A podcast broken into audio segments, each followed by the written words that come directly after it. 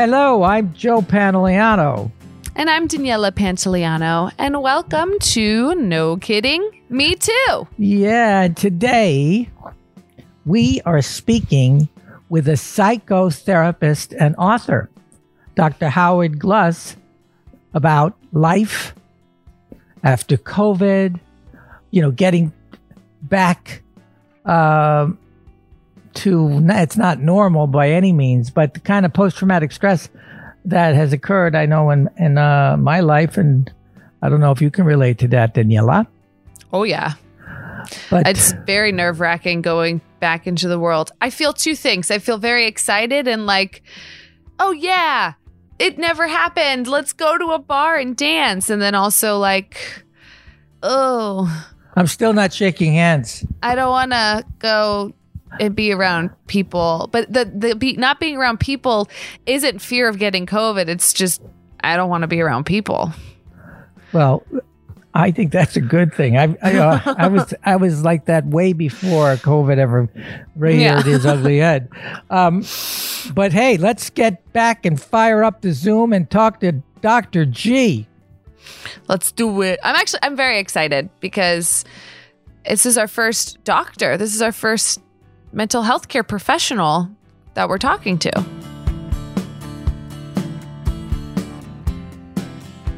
Okay, we're talking to Dr. Howard Gluss, who we call Dr. G, the Yeah. good doctor. And uh, Danny and I are very happy to meet you. Thank you. It's a pleasure. You've had a very interesting life, uh, Howard. Uh, can you tell us about this this rare bone disease that you had and, and the isolation that you experienced as a kid? Sure. Um, when I was uh, from the ages about six to 16, I had an illness called osteomyelitis, which is a bone disease and it traveled to different parts of my body. And what it did is it broke down my immune system to the point that I couldn't really fight infection. So I had many surgeries, uh, mostly on my right hip, my right leg, uh, to try and save the basically my leg and the and my hip and the bones. So, because I was susceptible to infection, I had to spend a lot of time in isolation at that time. That's how they dealt with it. So, I'd be in this small, tiny little room. And um, I couldn't really do very much. I many times I was in a body cast, and I really was the boy in the bubble, and that lasted for about ten years. So it started at what age? At age six, Oh and God. lasted till about 16 I, uh, but that's when i had most of the surgeries it still went on for a while but i seem to have outgrown it but it left a uh, you know a lasting impression and you know it's funny that you asked me about that because i i when covid started i used to think to myself this is so much of what the experience of isolation that people are going through what it's like. And i remembered my original you know thoughts and memories come up of my original trauma and being isolated and how i dealt with it and then how i could understand that and then go out and try to help other people who were suffering the same way because that was the first major changes. We all became isolated. We Mhm. all got disconnected Yeah, was that hard for you going back into an isolation? Or was it somehow easier and like you knew what you had to do to cope with it? I think it was a combination of both, to be honest. It, you know, I, I'd like to say as a psychologist that we get over everything, but we know we don't. We end up spending our lives working with everything. And hopefully, if you've done enough therapy or enough work on yourself, you try to create a distance from that experience so you can actually think through it and not just be reactive. So it definitely is always part of my psyche and brings up some of that fear, that anxiety, the sense of hopelessness. But I feel like I had the tools and I surrounded myself with people that care about me that I was able to actually take that experience and make it work for me instead of against me. Mm-hmm. And it helped me a lot with patients too. And having things like Zoom and ways of communicating were very, you know, helped a lot too. I didn't have all that back then. Right. That was going to be one of my my next questions was like how your childhood was with that. Like, did your parents do like how did they try to handle you still having a childhood even in isolation? Yeah, I mean, I think that you know I was able to get, uh, you know, there were social workers, there were different people that would come into the room and would help me, uh, you know, would do stuff, do play therapy. And I was only six years old, but um, it was always weird and awkward because they were all covered up. You know, they had masks on and they had gowns on, and there was only so much I could do. So I think my parents tried to give me as much activity. I'd have tutors come in mm-hmm. that would help me with school. Unfortunately, my parents were good Jewish parents, so they bring me lots of food. that was always going to be the cure. So that put on a lot of weight, but you know, they were afraid to say no to me. And uh, do, do you have any siblings, any brothers or sisters? I have two older brothers. And uh, so I was the baby of the family too. So I think that was hard for my parents also. And yeah. uh, I, I, think they had a lot of guilt that they couldn't do more to try to help me. You know, the, the, the image that I've got is the glass menagerie. You know, it's like uh, uh the idea of that uh, everybody's afraid you're going to break. Did you, did you, did you get a, did you ever feel that, that they were, yeah, people were so careful around me. Um, especially even when I went out because I wasn't, you know, I'd have a stay in for a month or two and then I'd come out for a while. I'd be in a wheelchair and then I would be okay and I'd be in crutches and then it would possibly come back. So, you know, this was the 70s. They, you know, they just didn't know always what to do about infection yeah. and how to fight it. And so they did treat me with kid gloves, definitely. Um, but you know, I, I look back on it. It's been a long time. A lot of positive things came out of it for me too.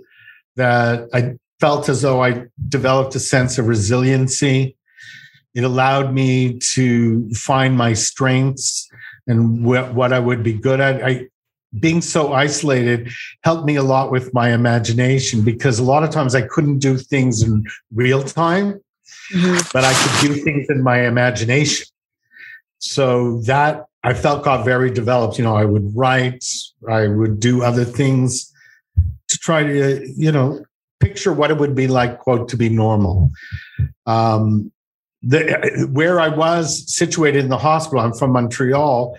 There was uh, the Montreal Forum is across the street, and at that time, that's where the Canadiens played. It's also where all the rock concerts would come. So I'd be able to see people waiting in line. And I used to think, now I'm going to imagine what it would be like to be at that concert, mm. you know, as though I could go. And mm-hmm. you know, I, I, look at that now, and having that illness gave me a, a great sense of using, using any kind of creative tool.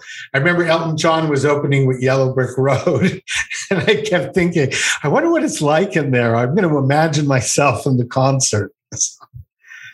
So you you use whatever you can to make it. What made you decide to become a therapist and not uh, you know, a rock musician when you had all that creativity and, you know. I couldn't sing. that was the first thing, and I don't play any musical instruments. Uh, I think being a, a good psychologist and a therapist is very creative. When you went to school, college, did you kind of wind up there? The doctor I worked with for many years was my, my psychiatrist. He was an anesthesiologist at first, so he went he went through to college and you know his medical degree, what have you, and then he, years in he decided he was going to become uh, a psychiatrist uh, while he was being an anesthesiologist. And I don't know if you saw the documentary No Kidding Me Too. There's six personalities in, in that documentary. One of them is a guy named Doc, who is a um, cardiothoracic surgeon. And, and based on the work that we did, you know, eh, this is, he was, I think he was early 50s. He decided to go back to college to become a psychiatrist, and now he's a psychiatrist. Yeah, I had an interesting trajectory too. Actually, after in my late teens, I took an acting class at school and really loved it. So I ended up uh, going to theater school and became an actor in Canada and had some success. And then ended up in San Francisco at the American Conservatory Theater as one of the only foreign students at the time that they would accept. So I ended up in working with them for about three years. And to me, acting was very therapeutic. It was a way I found out a lot about myself.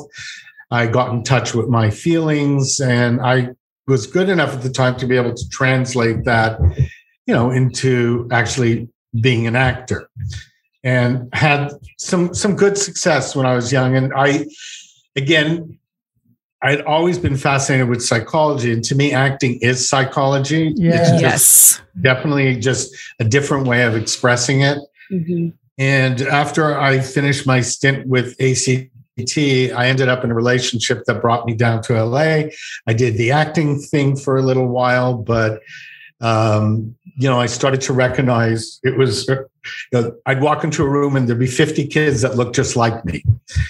And uh, I always kept. I decided to go back to school and always kept up my schooling at the same time. Did some work, and then I had an opportunity. I got a scholarship to go into a PhD program, and decided that I was going to do that. And so the acting kind of metamorphosized into, you know, continuing to study psychologist, but be, uh, psychology, but becoming a psychologist. And then after that 10 year trajectory, I ended up in some ways acting again because I had a radio show at KBC for years and other things I would do. And now I'm doing some TV shows. So that gives me that creative outlet again. I'd read that about you, and, and what what I wanted to tell you is uh, very early on in my in my acting career, one of the first professional jobs I got in a East Coast production, touring production of One Flew Over the Cuckoo's Nest. Oh, how great. And I think I was like 22 years old. I called this mental hospital, but I was able to make an appointment to go in and sit sit in the in the floor, you know, and, and meet people. And and I did that for 3 days and I met a guy named Henry. I still remember his name. And I didn't I didn't talk to a doctor about what his diagnosis was, but he was really amped up. So I think he was schizoaffective, but uh, probably um, right. You know, manic. Uh, manic. Yeah, manic uh, highs and lows, and he would he would see things. He would say, "You're powerful, Joe. You're powerful."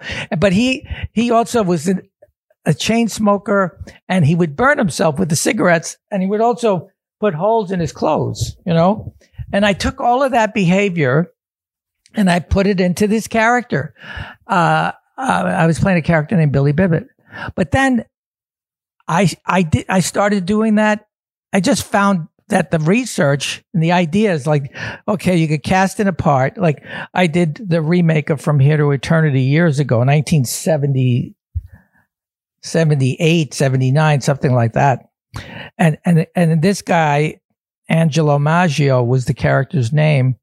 At some point, he he's he's always going up against you know he's kind of a lovable natured aggressive kind of guy and he he goes up against this guy fatso judson who's who runs the stockade and he's he's um and and judson is um oh what do they call it people love love, love to give pain to people and beat them up um masochist. He's a yeah, he was a masochist, and so he he eventually gets Maggio in the stockade, and he beats him. You know, and he beats him, and he beats him, and he beats him, uh, and and. And, and Maggio starts losing his mind. So, you know, I, I, found you know, that he was fragile. And I, I just would go to these mental hospitals and, and describe the trajectory of that character's uh, through line to the doctors and and and ask them to kind of like guess, you know, give me a ballpark of where. I did the same thing with with Ralph Cifaretto on The Sopranos. So I, I, I that that's I find that to be the really fun part of putting, you know, building a character. Yeah, you know what? It, it, we talk about being creative. So one of the things when because I understood the at least the process of what acting was about for actors, having studied it. Uh, when I graduated, I taught a course in personality uh, in uh, psychopathology at a university, and I used to get a lot of psych students, but also actors and directors and people would come and take the class. And I would start saying things like, okay, so if you're treating a patient like this, or if you're act, you're developing this character, here's some things for you to think about. And what happened is eventually it developed into a book that I wrote called Real People, which is about uh, finding the psychology in different characters geared towards creative people trying to understand like the psyche of a, of a psychopath and why they would make certain choices. And then I would show film examples. And so, again, it was an interesting way to use different parts of myself. And I've taught the, the book is called Real People. And uh, I ended up teaching classes in it, ended up being on the Vancouver uh, Vancouver Film School Board of Directors. So to me, there it's just such a great tool to be able to see into that psyche and then find a way to translate it into action.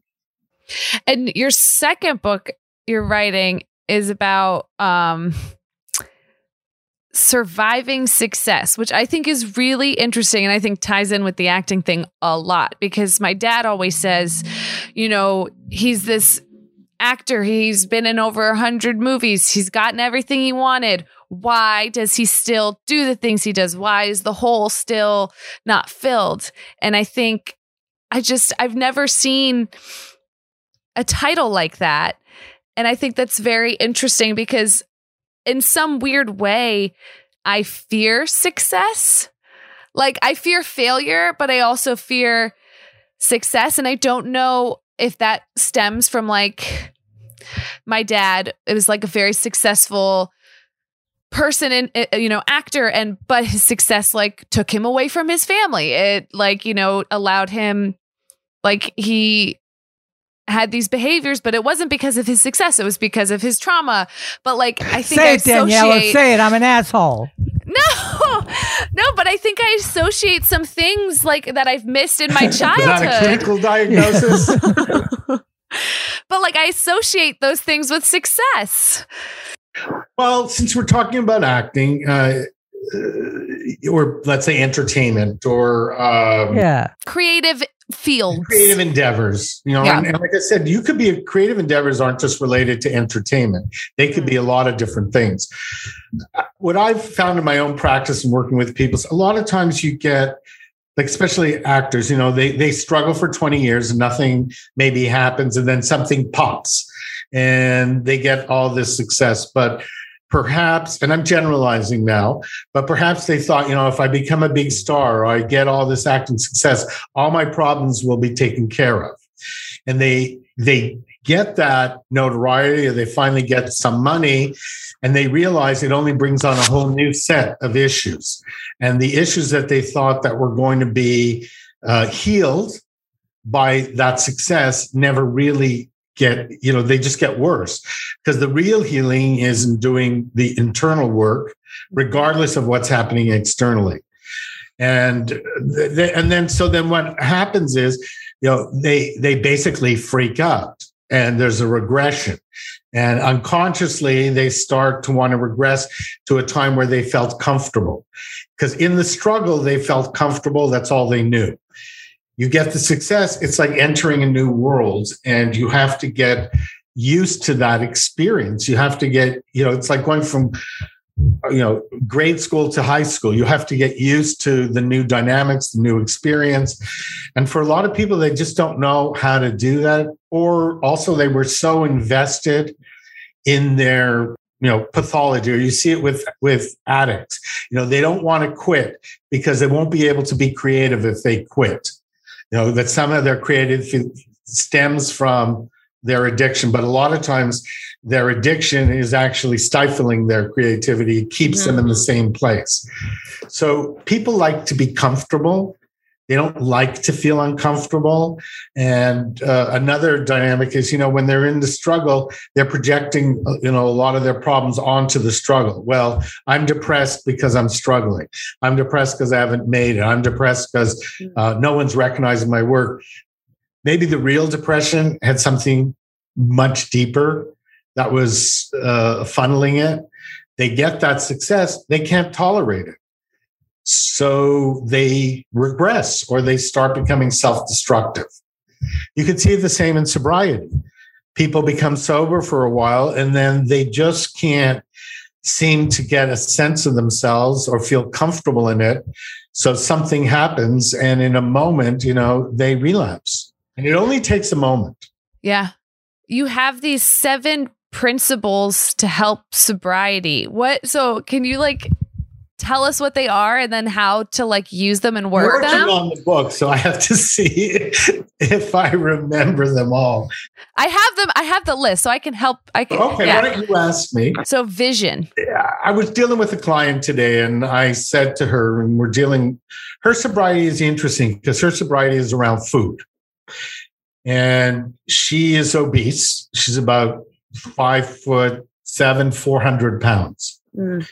and she's using food the same way someone else would use any kind of drug. Right. And she, but she's starting to turn the corner and losing some weight. We're talking about the bariatric surgery. I said to her, I want you to get a vision of what would it be like for you to lose the 200 pounds that you need to lose? What would your life look like? What do you think you could do? What are you working towards? That helps people make decisions uh, you know you maybe you have to get rid of negative people in your life that just pull you down if you can because they just trigger you. You don't even have to understand why they do always. Mm. you just know you know what when i'm with this person it's i'm in a dark place.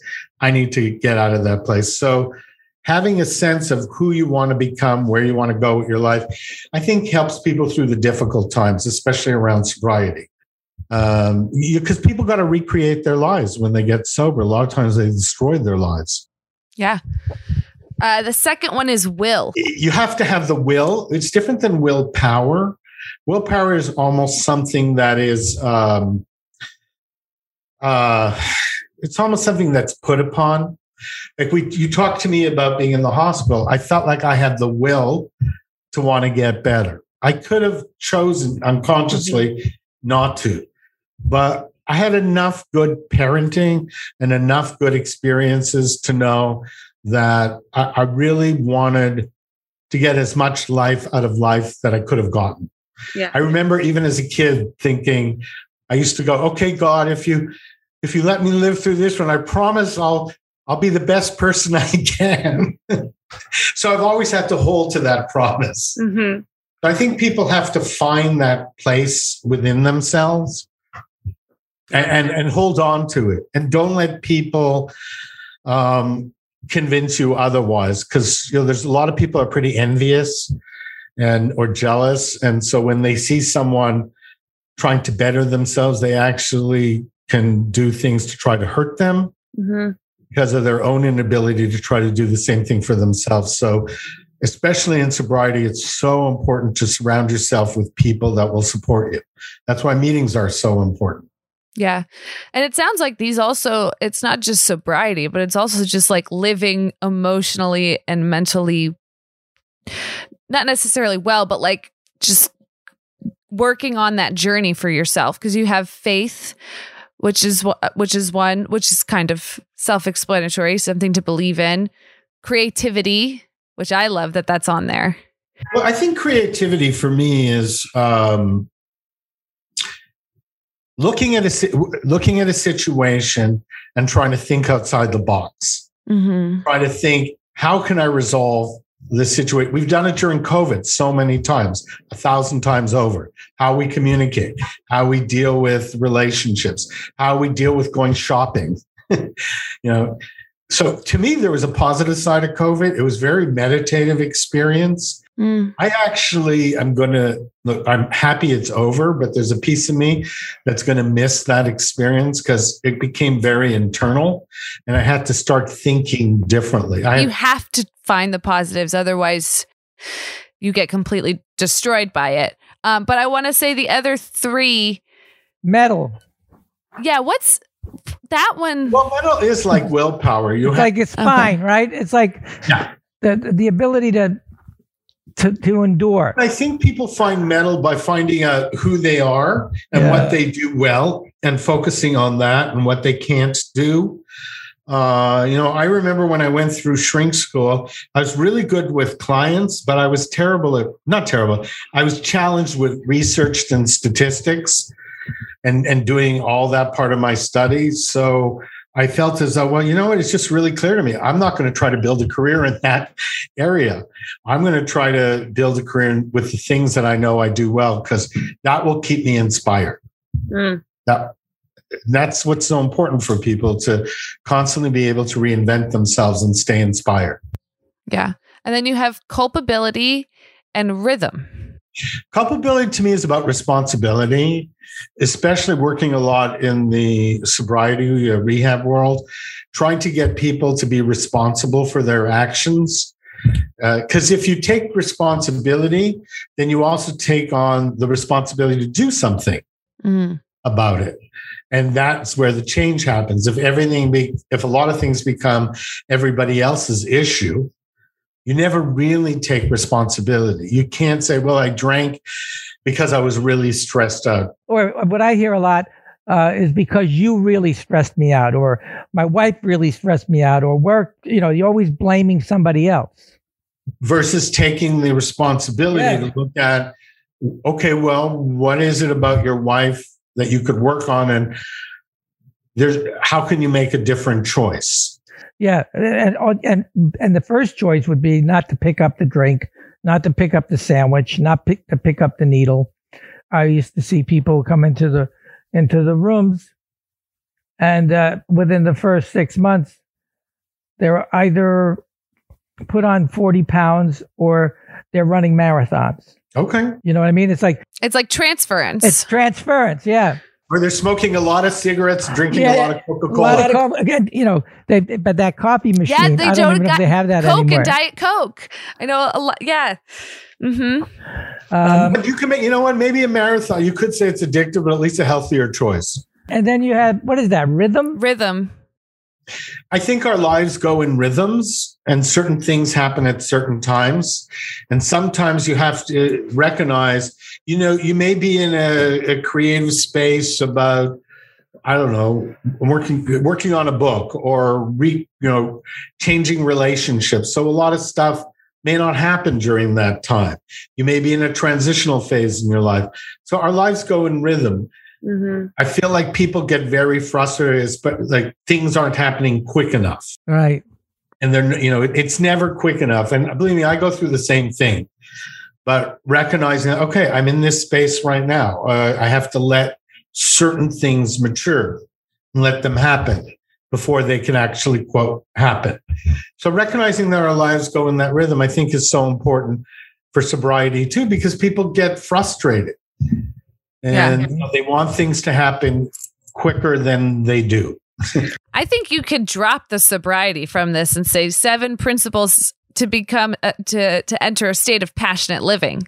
You well, know, that's what I've done. Would you like to be my agent? Yeah, right. I think a lot of this will help a lot of people entering non-COVID world again. Like you said, people who are getting sober, like they're when they're about the success. I think when we were talking about the su- success, they're comfortable in the struggle part, and they're not used to this new part. And it's what we just had to go through. We we just got shoved into isolation, and we had to get comfortable there, and then we did. And now it's like, okay, go back into the world again. It's it's like dealing with trauma. Okay, so when you have a trauma, it affects your life tremendously. Let's say you can't go back into the new world without working through that trauma Yeah. and trying to understand how that trauma has affected you. Uh, my parents both Holocaust survivors. Once they came, I'm from Canada. Once they came to Canada, um, you know, they couldn't just pretend like that stuff didn't happen to them. They, the way they did their therapy is at that time, you know, people joined organizations, they joined groups. Uh, my father had a unique trajectory. He actually ended up in Italy for about 10 years after the war. And uh, when he came to Canada, he only spoke Italian and like Russian. So he ended up in the Italian neighborhoods of Montreal. People will call, I didn't speak a word of Italian. They thought we were all Italian, but he, he found his tribe. So I'm just saying that we have to be able to work through the trauma because there's new experiences that happen. When you, when I thought about what are the long-term effects, we don't know yet mm-hmm. exactly what the long-term effects are. We're just starting to come out of this. We can get a sense people are communicating differently. Um, Zoom is going to be part of our lives. Uh, are people going to be nicer? I don't know. um, but uh, we have to work, you know, we have to work through those experiences and see what new structures in society come into place. Entertainment industry is going to work differently. No one knows exactly yet how. Everything's changing. Television it's... might be completely different. Yeah. I wanted to go back to the to the word sobriety because I personally have a pet peeve with with the expression that they use in 12 step step programs because you know being in show business I, I never wanted to be sober. I'm not, I'm not a sober person. I just don't drink or do drugs because of my brain style, you know, with a, you know, for my own emotional hygiene because I know it's bad. I know that it, it, it lets my defense die. Anyway, the reason why I came up with this thing is something that I read. I want to read to you now. It, it, it and it's a, it, it's a quote. It's madness provided it comes as the gift of heaven is the channel by which we receive the greatest blessing. The men of old who gave things their name saw no disgrace or reproach in madness. Otherwise, they would have not connected with it the name of the noblest of all arts, the art of discerning the future, and called it the manic art. So, according to the evidence provided by our ancestors, madness is a nobler thing than sober sense. Madness comes from God whereas sober sense is merely human. And that was Socrates. So, you know, there's a lot of talk about stigma and dis- mental health stigma and discrimination. Uh, you know, the bigotry that shrouds mental disease uh, to the point where people are ashamed to ask for help. And like in like in my case, I thought it was something I thought it was a character defect, not an emotional disease. When I started getting uh, treatment and recovery, working with with a psychiatrist, um, the uh, the idea that that, that the, the creative aspects, like so, my madness was really good for creativity, for for the day job, but it was really really bad for being a, a father or a husband or a brother. So for for the human day to day stuff, I I had no uh, I, I, had no tool chest. Uh, but but in terms of the idea of of uh, and I learned this from a, a, a doctor, Robert Irwin. When I when I when I was making the movie, I went to McLean Hospital, mental hospital in in um, in Boston, Right. And uh, I interviewed all these doctors, and you know they have that they have that black box uh, treatment center where it's it's like sixty day, not ninety days. They take no insurance, and it's like one hundred fifty thousand dollars. Um, because they they explained to me that insurance companies will uh, quantify a treatment. It's true, right? Yeah. So if you have the money, you can actually have a psychiatrist on speed dial. So the, like the psychiatrist is basically your sponsor for the time you're there. You know, and you're and you're having psychiatric sessions every, every day, and the first thing they do is they take you off all medication. You know, and and they you know and they and then they see how you behave off of all the medication, off of the alcohol, drugs, whatever. You know, it's it's very intensive. But who's got two hundred thousand dollars, you know, uh, uh, uh, on hand? So, so the, the the one thing that I asked I asked Dr. Bob was, you know, in the in the kind of training I had as an actor, where I, um, you know, used my own personal trauma and and put it through the characters that I was p- portraying, did I make myself crazy? Was, was the question I had was, you know, the acting profession, did, did it, you know, th- that would made me nuts. And, and he said, no, uh, uh, uh, it was his opinion that I accidentally learned how to sublimate all of these unresolved feelings and, and take the pressure off by putting them through the characters I was playing, which I found um, incredibly helpful because then I realized that it wasn't that this this depression, this clinical depression, which was something that because everything was going great when I when I was at, at, the top of my game. It's like what you're talking about. You, I, you, my dreams came true, right. uh, and now I, I I wanted to I wanted to die. I had this overwhelming feeling that I wanted to die. Yeah. Um, and I was, you know, and I'd have like these conversations with myself, like, what the hell, what the hell?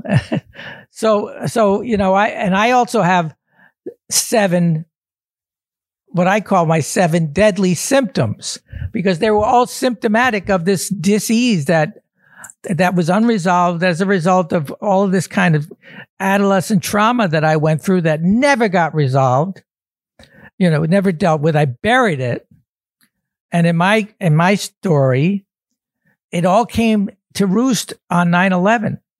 When, when, when those towers went down, and I had three really good friends in different parts of those two buildings that were killed that day. I found out, I actually found out the following day. I got three phone calls within within an hour and a half, and it was like I was driving to work. I was doing a job. I was starting a job in L.A. And I remember like how you know i was like i think i was in shock like how does this happen how do you get how does three people three people that you know die it, it, it just doesn't make sense um, but that kicked up a lot of emotional dust and and i i started crashing and burning right after that you know, I want to comment on a few things you said, but let's start with the last thing about uh, 9 uh, 11 mm-hmm. and that experience.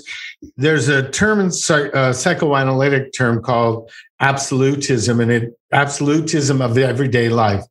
9 11 and COVID are perfect examples of that. I'll explain.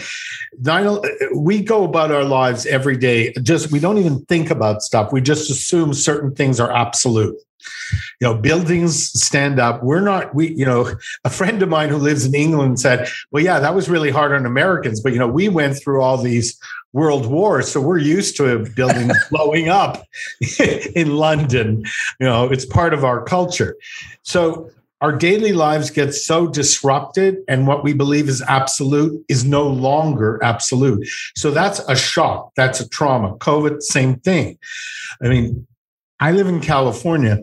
I never entered my mind about a pandemic. I worried about earthquakes. I worried about getting shot, but I never ever thought about a pandemic. So that shattered my whole sense of reality. Here was this invisible force that could kill me. And I had to change everything about the way I did.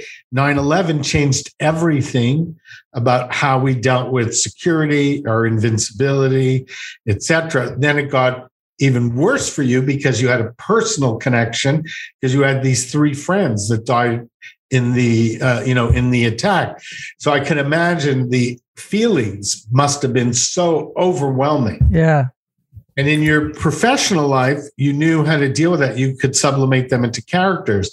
In your personal life you didn't have those tools yet. Right. So you know I, what, I, what are the things that you just kicked something up triggered a, a memory. One thing that really was shocking to me, very painful to me, was having to wait. There was a church on Park Avenue in the 60s where they were doing these rotating 24 hour uh, masses for the people that died.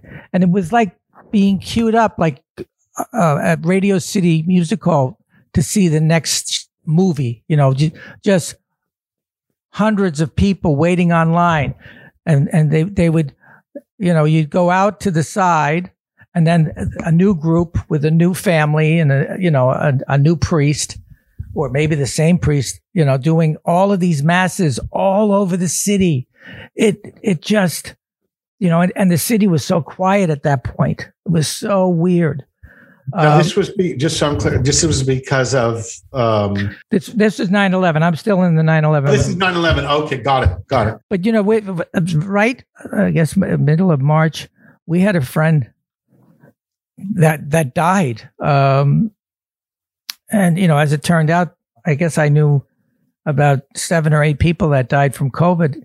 It, it was somewhat shocking, but not like 9-11 was was, uh, was shocking to me. You know, there are different dynamics of it. I mean, it's it's kind of different, but 9/11, I think, was um, just such a you know such a powerful incident. Like if you had worked, imagine Joey, if you worked in the hospitals, Mhm. how different your experience of COVID would be than it would be if you weren't.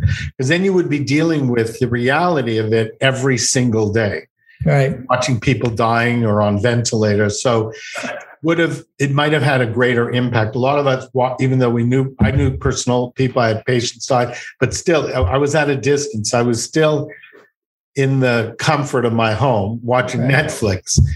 But 9 11 really shook that because it shook up the core of America. Like, this is not supposed to happen here. Yeah. You know, we never ever imagined that. And it was so violent that that had to do with the trauma too. And it changed everything. this is a good segue to get into the the idea of this you know with the, the with covid and the restrictions are are being um reduced and lifted and and also i think we're at like 50% fully vaxxed and then you got this anti-covid thing that that, that that's been politicized and and there's so much doubt you know, it's like I you can't. Everything is politicized now. Everything is politics. I get to the point where I just have all of this doubt, and I don't believe anybody. You know what I do is, and I've been telling uh, patients, um, I agree with you. It, it's kind of if you look at that on its own, that's so fascinating that it's become so politicized. Um, if you're related to trauma and recognize we've all been through trauma, I I think that the reentry, everyone should find their own truth. If you want to wear a mask for the next three months because this was very traumatic to you, or you have an illness, or you're just not sure if this is going to come back or there's going to be a variant, people should allow people the freedom to reentry at the pace that they need to reenter. Mhm. Um, and that, you know, the idea that we are just going to go back to the way it was, I think is unrealistic. Right. I think there'll be a, sort of an amalgamation of what this experience was like and what the new reality is like. Things have to take time. That's in that statement about rhythm. It takes time. So, yeah, if you're not sure, then you wear the mask as long as you want to wear it. Because I'm not sure either who to listen to. Is it going to come back? I don't want to be the one that they turn to and say, "Oops, sorry, we made a mistake." Uh, you know, so I'm going to find my own truth in it, and I'm going to do it. And what's interesting is the hostility you'll start to get from some people Mhm. who feel like maybe you shouldn't be wearing a mask, but you know what? Maybe I have other health issues going on that I don't want to take a chance with. Um, I, I I've gotten that, and I just say that. Well, I you know I I have COVID, and then they back right the they back right the fuck away. yeah. yeah. I like that. you know, I remember a few years ago, I was in Japan for a little while, and uh, it's the first time I saw this. Uh, people wearing masks, and this is way before COVID. It's about five years ago, and it's it's a big part of their society. You go out on the streets in Tokyo, Kyoto, wherever you are. People, if you're sick or concerned about getting sick, you wear a mask. Yeah. And I thought it was it was really fascinating. Like I never it was so odd. I'd never seen that before. Mm-hmm. Because there's so much concern in their society about the well-being of other people. Mm-hmm. So um you know, I'm hoping that that becomes integrated in our society too. That mask yeah. wearing doesn't become something that's frowned upon, but maybe it's appropriate to wear a mask. Like I plan on wearing a mask when I get a cold now. That's right. I plan on wearing a mask not to get a cold. I, you know, I, I haven't, I haven't caught a cold. I've been on airplanes. I've masked up before COVID nineteen. I get on an airplane and I had a cold two days later. What, like that's what I mean about the new reality. Things will get integrated. I hope there'll be respect for people, uh, you know, that choose to wear masks. I think there will be. And I think a lot of people will still wear masks, you know, for months until they feel very safe to just take them off. But I do think even going forward, just people will wear them now when they travel more, when they're sick. Like I love that's such a smart idea. Like why wouldn't you wear a mask when you're sick to not like if you're going to make me go to work if I can't take a sick day. That's the other thing I think is so great is this remote working is that now people shouldn't be afraid to like work from home or like stay home if you have kids or if you're actually sick because people were afraid to take sick days to stay home. Yeah, and now we realize we can connect to people through Zoom. Mm-hmm. We can connect people online, and um, and that I don't think that's going to go away. I think there'll be a hybrid. Yeah. I notice in my own practice, some patients want to come back in. Yeah. Other patients like, no, you know, this works well for me. I don't have to travel in LA traffic for an hour and then sit in your office for an hour and then go. I can actually, you know, do all this at home. Mm-hmm. And yeah. um, I think what's interesting too is it's forcing us to communicate in different ways, uh, use different senses to try to connect to someone. So again, I feel something positive will come out of it. Even with meetings, I hear from patients going like, you know, I want to go back in, but I liked some of the Zoom meetings because I got to I got to connect to people in Australia. I got to connect to people outside of my geographical area. Mm-hmm. I wouldn't have before and learn from their experiences. So the integration is going to be important. It does seem like the world just wants us to switch quickly go back. And what you said is so true that we all just went through a trauma and we have to notice what that did to us before we can like re-enter. Uh what are some what's just some advice you would give someone who's struggling with the trauma of covid? Just that covid and isolation alone and then you add in the politics of it all and all the other things that may have happened to that person. What are just like what are like three things you would tell someone to help them? I would tell them to be careful what you expose yourself in the media to recognize that the politicization of the masks really has nothing to do with the science of wearing a mask. That this, if you look at the scientists and find people that you trust, they're all telling us wear a mask. It's been that simple. And in some ways, just like in 12 step, go for the simple answer. So know one advice is know who to listen to and also know to listen to your own truth that um, you know you got to stay with what feels right inside of you. A lot of people will say certain things not based on science or fact, but just based on you know their own like political beliefs or just being jerks. You mm-hmm. know? Yeah. And so you have to be careful. So that's one who you're going to listen to. Uh, understand that things have to be integrated into society. We don't know yet how what changes are going to happen. So it's a process. With process, you got to go a little slow. You got to examine both your feelings, the the impact on society, the impact on all of us, and let maybe perhaps some positive things. So I'd say take your time. Know who you're going to listen to. Take your time, and probably the third thing is listen to your own truth. You yeah. know, if you want to wear a mask, more power to you. Yeah. And I think that goes beyond to just the science of it all. Like if you're not ready to be next to someone and talk to someone, even like, you know, if you got very comfortable in that isolation, take your time before you go to a restaurant with your friends. Even if COVID isn't a concern anymore, just like being in a physical space with people can be very anxiety inducing. So don't do it if you don't feel ready. Yeah. I'm going to dinner, one of the first dinners with some friends on Sunday, and I said, I want to sit outside. And um, has everyone been vaccinated? You know, Yeah. that's my that's my comfort level. I'm not ready to sit inside. Other people are, that's fine. Yeah. It's also so nice outside. Be around Plus, I live nature. in California. Why would I not? yeah, right? You never need to go inside. I think those are very good. if something good is and some you know i know that i don't uh devalue how difficult this has been on everyone including myself. But i do try to look at okay so it's just like you know to bring it full circle like being in the hospital. That was an incredibly difficult time. But as an adult my responsibility was okay that was a terrible thing that happened.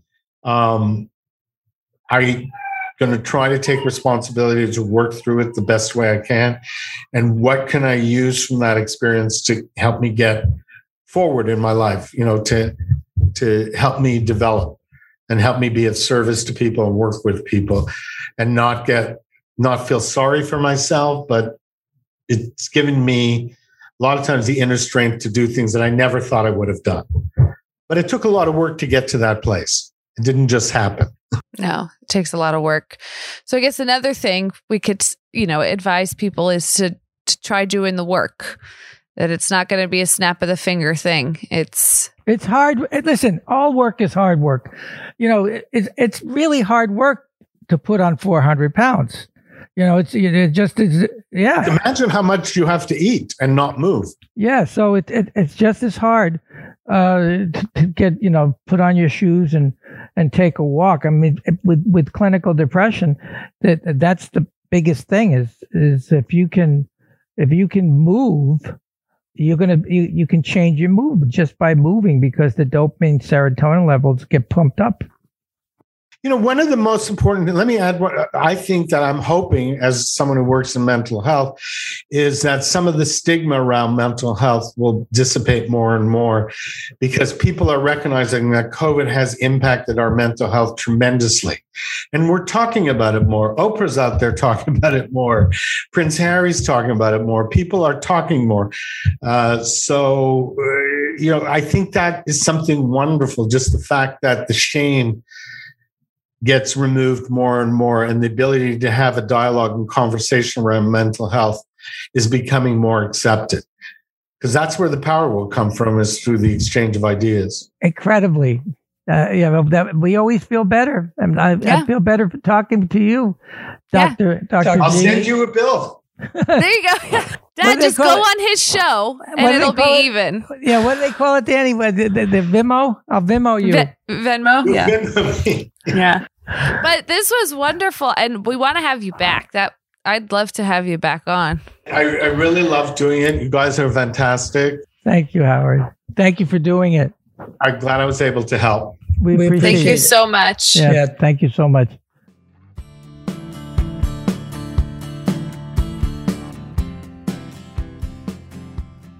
that was great daniela how was that, That was really great. I like talking. Um, you know, because even when you talk to someone who's like a professional what in that I like- field, what it I- just but- feels like you're but- talking to anyone. But what I like is is uh, is is having having a doctor revealing parts of his past, you know, and talking about Yes. his life because and that's that's a change. A lot of doctors are starting to do that, and and you feel safer. You know, you feel safer uh, in sharing your history with them because I I know when I started therapy, you know, I lied for the first six months. That was Yeah, one of my favorite things about my therapist is that she shares what she's going through too. Like when it relates to me, she's like, "This story might help you. This is what I went through," and I was like, "It does help me. Thank Yeah. you. You're That's not just awesome. a person saying and why and why and why. It's like she feels like a friend. It feels Right. like I'm talking to a friend, which is really wonderful." Um, but that's what it felt like with him, just talking to a friend. And I think he he has a lot of great points and advice on how to re-enter after COVID and after this trauma that we went through, and you know those principles that he has That we're still going through. that we're still going know? through. And I think those those principles we went through with him, we can translate into any situation and ma- and just into our lives and remember those things, and they can help us move forward. Hmm I love you, Daddy. I love you, Danny.